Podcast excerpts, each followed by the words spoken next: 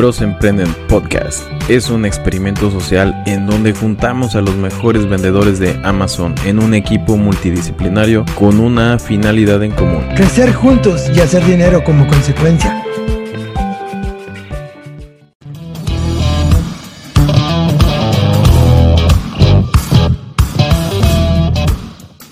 Hola, muy buenos días.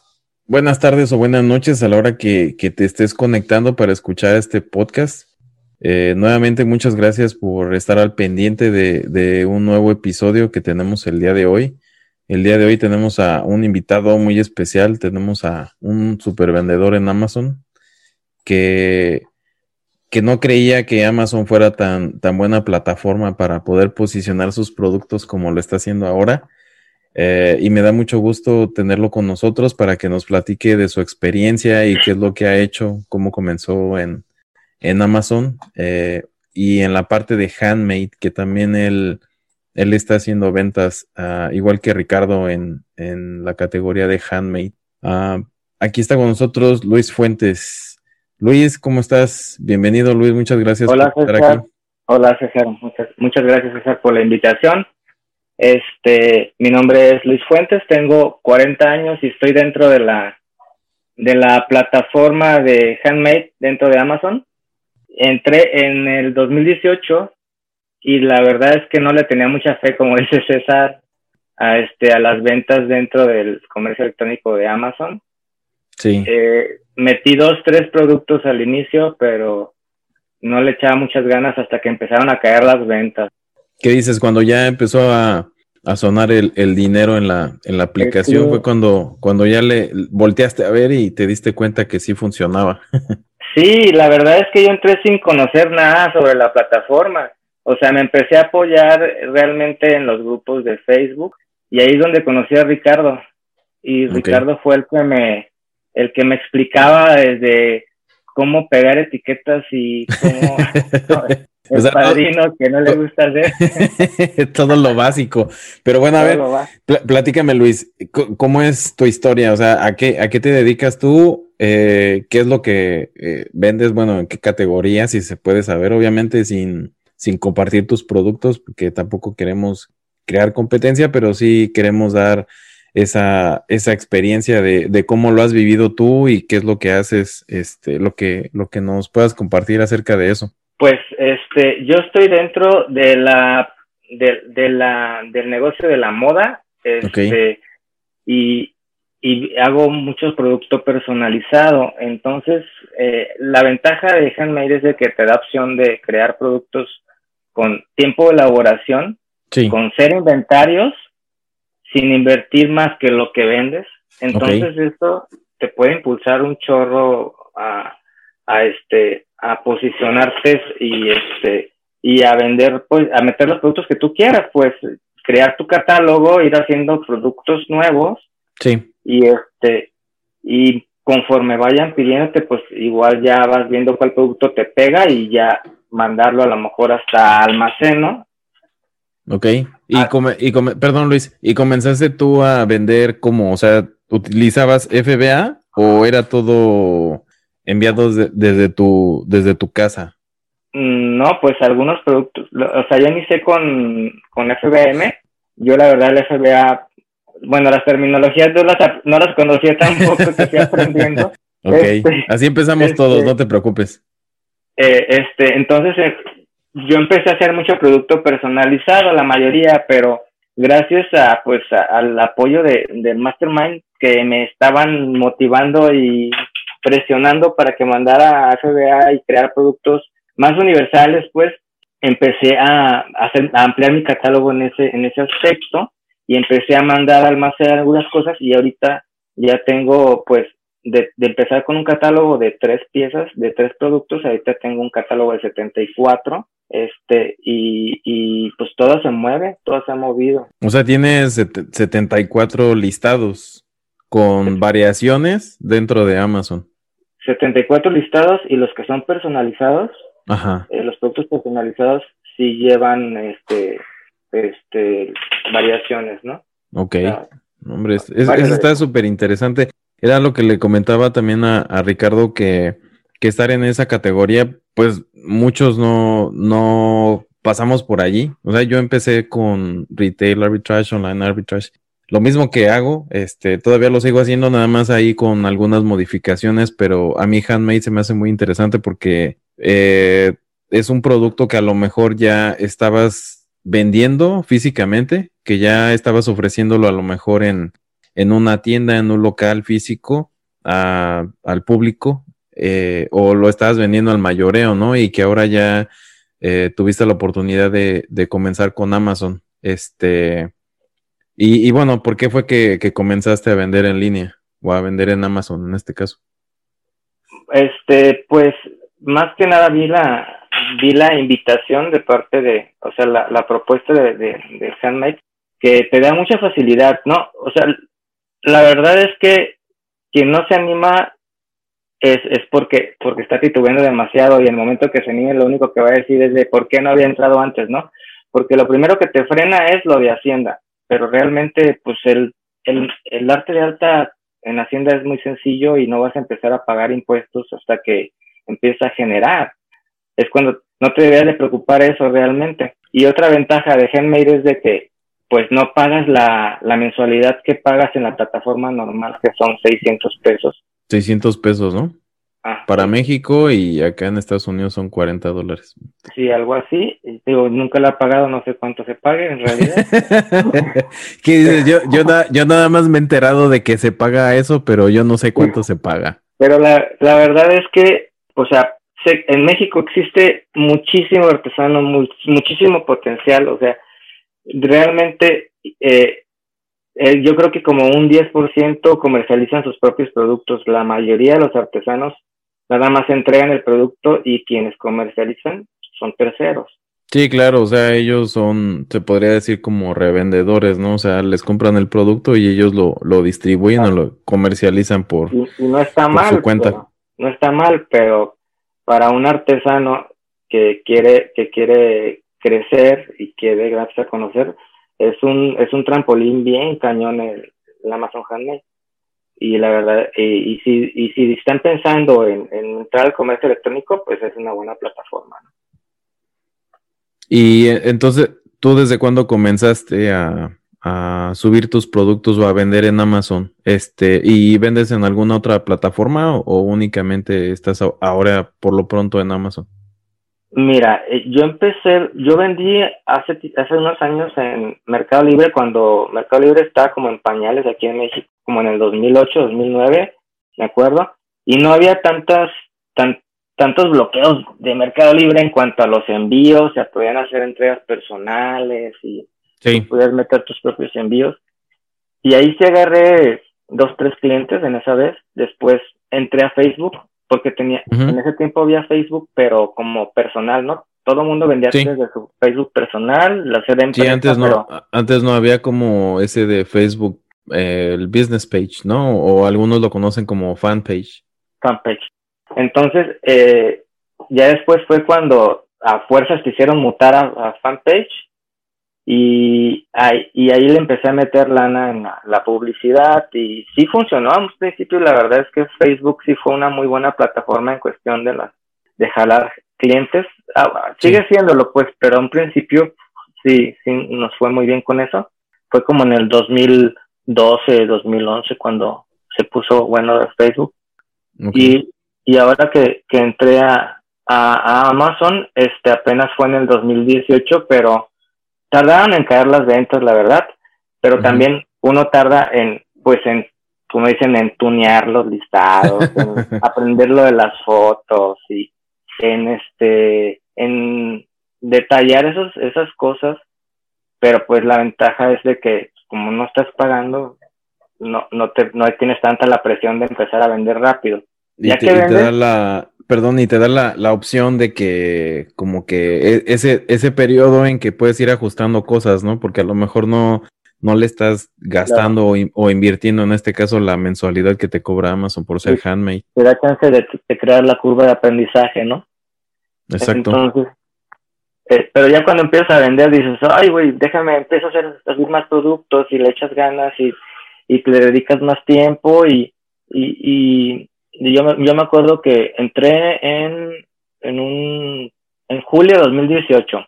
Sí. Diciembre estuvo más o menos, pero en febrero el, del 2019 fue como mi, mi mejor venta en ese tiempo que dije, yo le decía a Ricardo, le digo, ay, güey, si, si llego a duplicar esto, ya voy a estar a gusto para el próximo año, ¿no? ya, ya veo que sí tiene futuro Amazon. No, y la verdad es que, pues, se subió la venta en, pero cañón en la siguiente buena temporada, ¿no? O sea, ahora para lo de la pandemia, comparado con el año pasado, sí. hubo una temporada que yo, que yo vendí el el 1400% comparado con el año pasado. Ah, caray, no, pues que mm, esos rendimientos no te, no te los da ningún, ninguna inversión, me imagino, ¿no? Claro, no, pues, ¿cómo no va a estar uno emocionado vendiendo? y eh, lo, lo, que te, te, quería preguntar también, Luis, cuando, cuando comenzaste a vender en Amazon, eh, ¿te acuerdas como cuándo fue tu primer venta? La primera vez que, que vendiste en, en Amazon me cayó como al, como al mes de haber creado la cuenta y de subir. Te digo que empecé con tres productos. Uno de ellos es mi producto estrella ahorita que es el que más tengo posicionado, es el que más ventas, más ventas tiene. Todo. Yo creo que me genera como el 60% de todas las ventas. Ok. Y dentro de, dentro de Amazon, de tus productos que estás vendiendo, ¿también utilizas algo de PPC? o, o no, o son ventas orgánicas dentro de, la plataforma. Sí le he metido a PPC y sí han caído ventas, pero este no, no le hallo todavía por completo. Estoy aprendiendo gracias a, al Mastermind y este y me falta pulir más bien ese asunto. Yo pues he generado también ventas por fuera también. Sí. Y y lo que cae pues más bien por los reviews y por, por porque lo tengo en tengo productos que están dentro del top 100 entonces eso es lo que lo que ayuda mucho también a impulsar las ventas no y aparte que tu o sea tu producto el producto que estás ofreciendo eh, es un buen producto no tienes malas calificaciones no tienes problemas con entregas a tiempo con el cliente, porque todo eso te lo penaliza Amazon, ¿no? Cuando no les entregas a tiempo al cliente, cuando cancelas pedidos, cuando no les llega. Cliente... Exacto. sí, es lo que he escuchado mucho últimamente que, que luego se llegan a quejar que las personas dicen que no les ha llegado el producto y hay ocasiones en que pues sí les ha llegado, ¿no? O sea, que tienen información de la guía y la tienen la actualización, pero resulta que no les llegó. No, y a veces los clientes no entienden que todo que se divide el trabajo aquí y a veces la paquetería es la que tuvo la culpa y se van sobre el vendedor, ¿no? Pero hace poquito estaba viendo, viendo un video que decía que un cliente insatisfecho o molesto es una oportunidad de, de retener a un cliente. Claro. Entonces, lo que intento siempre es cuando un cliente está molesto, este, pues de llegar a un acuerdo con él de tal manera que él gane, ¿no? Hacer lo que él gane. O a lo mejor reembolsarle el dinero, a veces hay que reembolsar dinero, a veces hay que mandarle otra pieza de reemplazo con un regalito, pero muchas veces esos clientes son los que vuelven a comprar. Tengo clientes que a veces me compran cada temporada Ok, como que ahí en ese, en ese, en esos casos, a mí también me ha pasado mucho que hay ocasiones en que un cliente tuvo alguna mala experiencia porque le llegó roto el producto, le llegó cambiado, o le llegó tarde, o etcétera, y lo quieren regresar, o a lo mejor le, le llegó algo diferente, pero en ese, en esas ocasiones ha sucedido que Amazon es quien lo surtió directamente al cliente. O sea, yo lo mandé a, la, a las bodegas o los almacenes de Amazon en FBA y pues en ese caso Amazon se hace responsable. Este, pero aún así hay ocasiones en que los clientes pues se llegan a quejar, ¿no? De que no les llegan o, cualquier cosa y se contactan contigo a través de, la plataforma del Seller Central.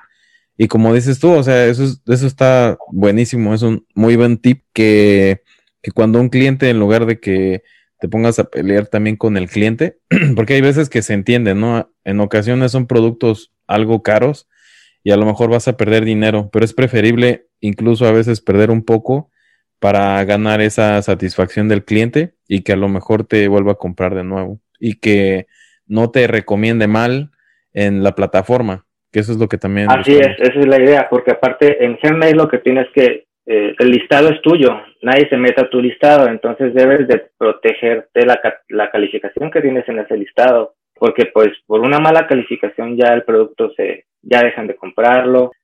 En Gmail también lo que tienes es de que tu perfil de artesano aparece público, aparecen tus datos personales y todo. Entonces, es, imagen más que nada lo que tienes que cuidar. Sí, eso es lo que, lo que le ofreces al cliente también, eso, como que esa satisfacción de que está interactuando con un humano y que no es un robot nada más ahí, este, subiendo listados y mandando producto y sin conocer quién es el que lo está vendiendo, ¿no? Así es. Muy bien, Luis. Y eh, bueno, ha, sido parte del mastermind. Como dices tú, eh, conociste a, Ricardo y, te ayudó a aclarar muchas dudas y después te uniste con nosotros en el mastermind.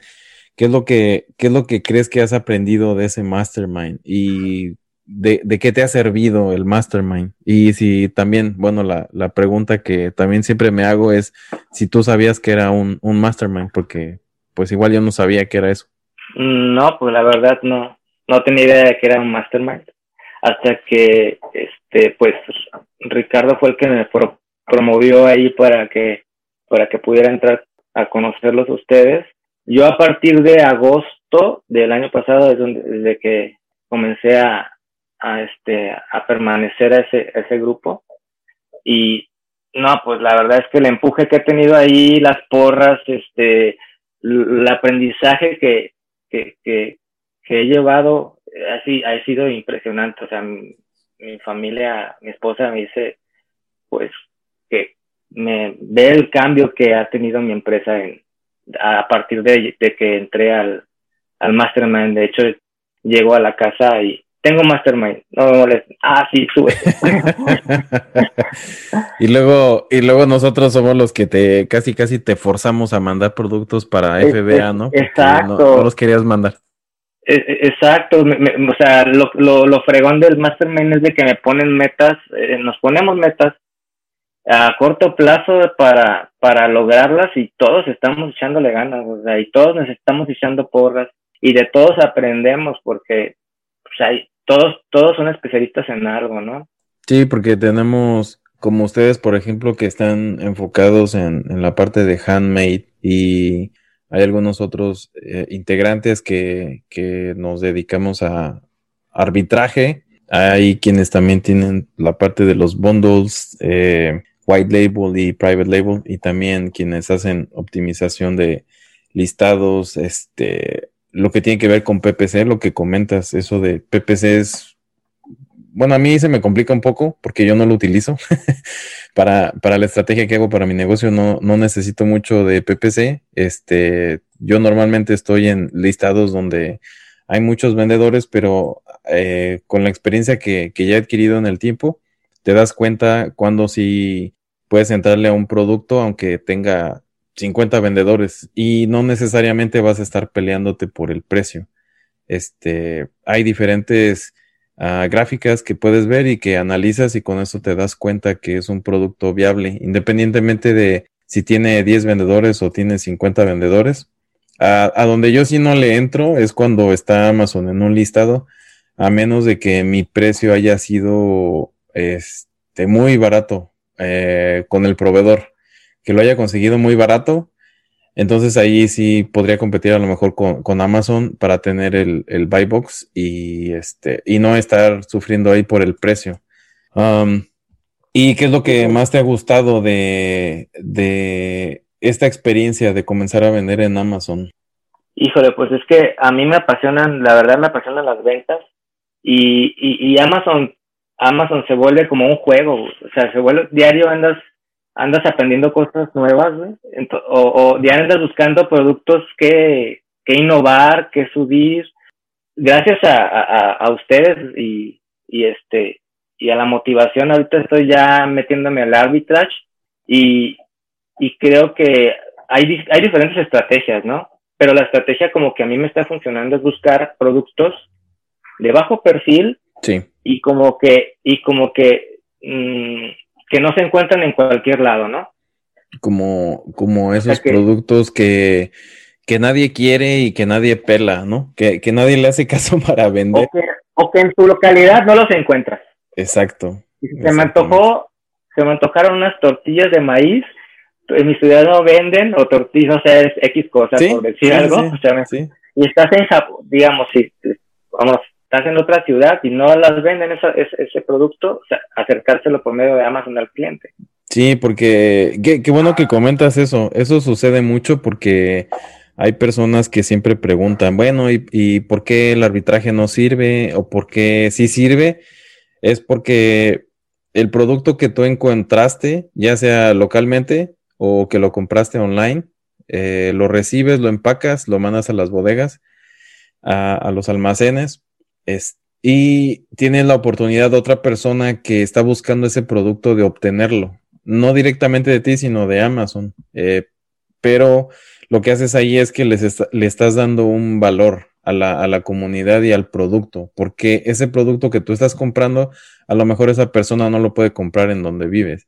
Eh, si si estoy viviendo, no sé, supongamos, bueno, yo estoy en Texas, supongamos que aquí venden, no sé, salsas barbecue que son muy conocidas, eh, y a lo mejor en otro estado que no tienen esas mismas salsas. Eh, a mí me tocó encontrar, bueno, hablando de salsas, encontré unas salsas eh, tabasco, que las encontré en una tienda y me di cuenta que se estaban vendiendo bien en Amazon.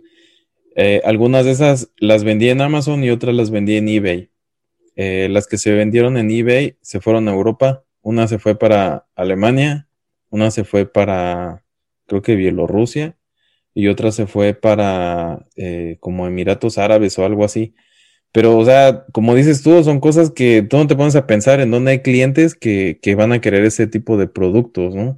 Y eso es lo, lo, padre de que está sucediendo ahorita con las ventas en línea y que Amazon eh, te apoya para que llegues a los clientes, porque cuando un cliente llega a Amazon, llega con intenciones de comprar, no como de estar sourceando o buscando qué productos vas a comprar para luego revender. Entonces no, no funciona así. Eso que comentas es, es este un buen tip porque muchas personas se preguntan dónde empiezo si yo no soy a lo mejor un artesano, si yo no sé hacer nada, o sea, yo no sé hacer nada de artesanías, ¿cómo es que podría comenzar, no? ¿Con qué tipo de productos? Y ahora que estás comenzando con arbitraje, necesitas invertirle mucho dinero para, para hacer la investigación. ¿Qué, herramientas utilizas tú para buscar o cómo te das cuenta que, ese producto sí iba a venderse, por decir, en Amazon? Mm, pues la verdad es que eh, lo he visto por, por, por, mi, por mi vivencia, ¿no? A veces yo he metido productos por, por lo que yo, por lo que yo vivo más que nada, ¿no? Que eh, a, mí me ha costado conseguir este producto, ah, voy a ver si está en el listado, si tiene listado, si no tiene listado, lo voy a crear. Sí. Y ya igual lo, lo, lo, lo mando, o ver si hay negocios, y si veo que hay, que hay para ganarle, pues ya lo, lo mando, ¿no? Lo compro, compro unos cuantos y lo mando. Y como decimos, haces eh, lo que se conoce como inch deep, mile wide, o sea, que es variar las compras, pero comprar poco. O sea, no, no vas a buscar un, un producto que dices, ah, pues me gustó este marcador que tengo aquí que dice Star Wars o no sé qué. Eh, yo creo que si me gusta a mí, le va a gustar a mucha gente, voy a comprar mil piezas o mil unidades y lo mandas todo. O sea, como que sabes que ese producto eh, se puede estar vendiendo, pero también compras poco para una apuesta, ¿no?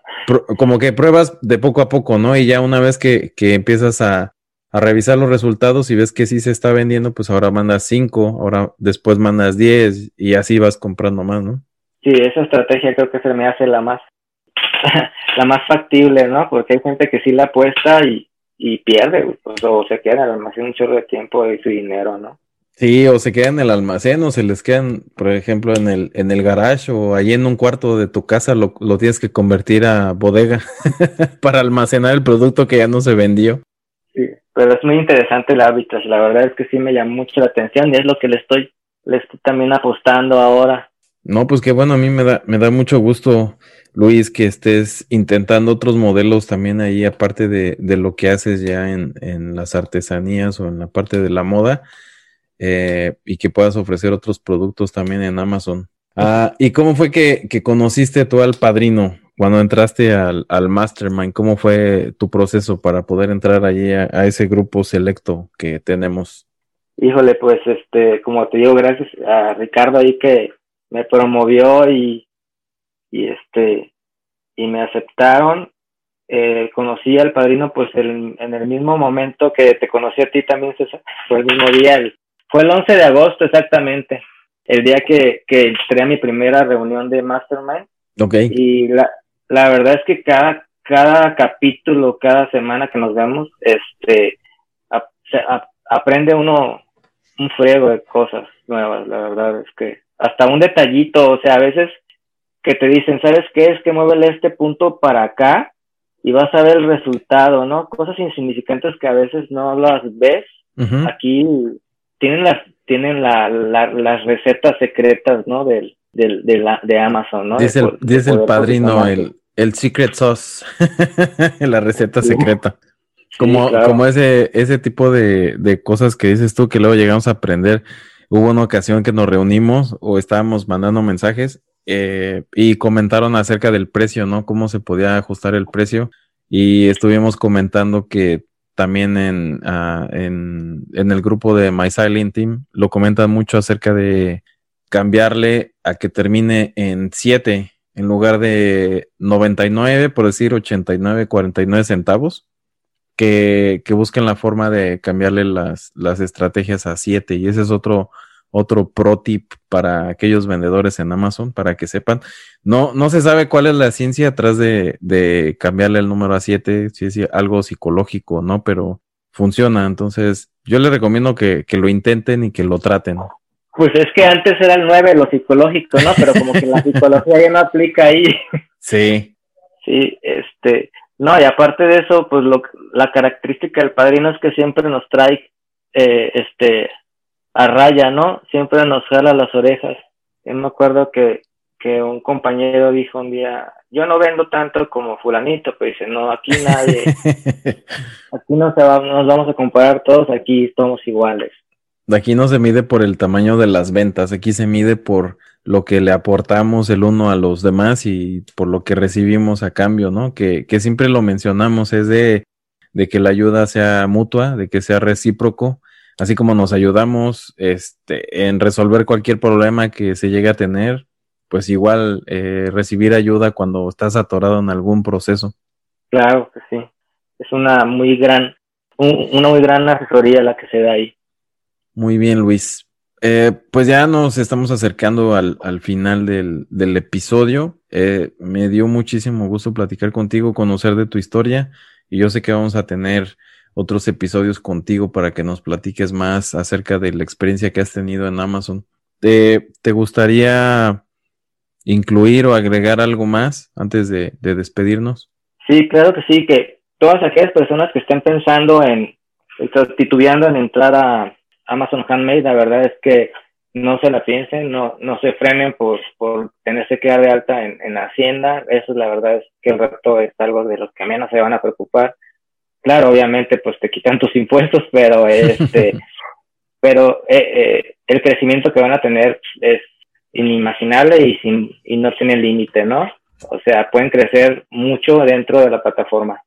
Sí, en eso estoy de acuerdo. Eh, yo creo que esa parte de los impuestos ese es un, un, tema bien extenso que tenemos que platicar a lo mejor en otro episodio, porque yo creo que eh, estamos acostumbrados a tratar de pagar los menos impuestos posibles, ¿no? Lo cual es una estrategia, podría ser ética si lo manejas adecuadamente con un contador que tenga los conocimientos, pero si tratas de hacerlo uh, de la forma... Eh, pues a, la mexicana que no, pues esto no lo voy a, a, mencionar que lo vendí o, o, de qué forma no puedes pagar impuestos, pues ahí es como que estamos en la, en la línea delgada, ¿no? Lo que comenta esto es muy cierto. Mucha gente se detiene porque dice, no, es que pues yo ahorita no, no me tengo que dar de alta en Hacienda, no tengo que pagar impuestos, no tengo que hacer declaración. A lo mejor si, si soy empleado en mi, en mi trabajo me hacen la declaración. Este, si gano menos de tanto, eh, la compañía hace mi declaración, pero si gano más de tanto, la tengo que hacer yo. Entonces, ahí es en donde vienen esa, ese, eh, esas barreras en donde ya no te dejan avanzar y te quedas ahí atorado y dices, bueno, lo voy a dejar para alguien más porque como que eso no es para mí. Claro, es un bloqueo que no te va a dejar crecer el hecho de no poder, por una cosa, no vas a ganar más, ¿no? O sea, por no pagar impuestos no vas a, vas a dejar de ganar más y de crecer. y otra cosa también, César, que quería agregar es de que eh, eh, aquí en México existe mucha manufactura que, que, que, se pueden crear muchos productos que a veces nada más voltean a ver a, a, a lo que es el continente asiático. Y aquí en México existe mucha forma, muchas formas de crear el producto desde cero. O sea, nada más que en China te lo ponen en bandeja de plata. Tú le hablas al chino y le dices, ¿sabes qué? Quiero que me hagas este producto. El chino se encarga, a lo mejor ni siquiera lo hace él, güey. A, lo mejor le dice, a ver, tú, una bicicleta, tú me haces las llantas, tú me haces los rines, tú me haces el cuadro, lo arman y te lo mandan, que es lo que, lo que quiere la gente. Aquí en México también puedes crear a lo mejor la bicicleta, pero hay que moverse, ¿no? Hay que saber moverse. Si tú quieres crear un producto desde cero, a lo mejor te va a tocar meterle ingeniería y decir, ¿sabes qué? Vamos a ver quién me hace las llantas, quién me hace los rines y quién me lo ensambla. A lo mejor tú no haces nada, pero aquí en México sí existe, la, sí existe la forma de crear un producto desde cero. Antes de voltear a, a China, este, también pueden voltear para acá. Aparte hay muchas ventajas en cuanto a tiempos, en cuanto a comunicación en cuanto a lo mejor impuestos, ¿no? O, o, este bloqueos eh, de impuestos, ¿no? Sí, sí, la parte de, de los tiempos de entrega sí tiene mucho que ver porque cuando llegas a pedir productos de China, pues tardan desde que haces la orden hasta que te lo entregan, a veces se avientan hasta tres meses si no, que... no te entendieron y te mandan otro producto, güey. Exacto, o no, te entendieron que era lo que querías y, este te mandaron otra cosa y no sabes la calidad, tienes que gastar un poco en inspecciones cuando te hacen inspecciones directamente en el sitio donde están fabricando, que como dices tú, o sea, bien puede ser un, un taller así hechizo, este, donde fabrican las cosas que tú les estás pidiendo. Entonces, está, está, me gusta eso que dices tú porque también tenemos que voltear a ver aquí a, México en este caso, ¿no? Hay, hay mano de obra que, que se puede, que te puede ayudar. Tienes que echarle ahí una, una buscada para encontrar a tus proveedores y ver, como dices tú, quién te puede proveer las partes, las llantas, los, el cuadro de la bicicleta, etcétera, los rines. Y a lo mejor también, como dices tú, ni siquiera involucrarte en el ensamblaje. Puedes pedir que alguien más te lo haga por ti y ahí ya tienes un producto. Claro, a veces son productos de temporada que para cuando te llegaron ya se pasó la temporada, ¿no? Sí, sí, así, así, así suele pasar. Normalmente cuando son productos de temporada, pues los debes de tener en tu almacén ya listos desde antes que comience la temporada, porque si los envías a las bodegas de Amazon, supongamos que estamos en, bueno, hoy estamos en enero del 2021, que ya comenzará el 14 de febrero. Entonces ya tendrías que, tu producto ya tendría que estar en estos momentos en las, en las bodegas de, de Amazon, porque si lo comienzas a mandar ya a principios de febrero, tarda por lo menos 15 días en que se reciba en el almacén y pues ya perdiste las ventas. Entonces ese producto te va a estar acumulando polvo y va a hacer que que te estén cobrando fees o comisiones por almacenamiento. Así es. Pues muchas gracias Luis por, por tu participación, por el tiempo que, que, me regalaste hoy para la entrevista. Este, me da mucho gusto que el ser parte del mastermind te haya ayudado y que te esté ayudando todavía. O sea, que estemos aprendiendo cosas de lo que haces tú, porque como te comentaba en un, en un mensaje la vez pasada, que no se trata de, de quién es el, el, vendedor que vende más en el mastermind, sino que qué es lo que estamos aportando hacia los demás y qué es lo que estamos aprendiendo de, de los demás también. Pues muchas gracias. Eh, nos despedimos y nos escuchamos en el siguiente episodio. Gracias.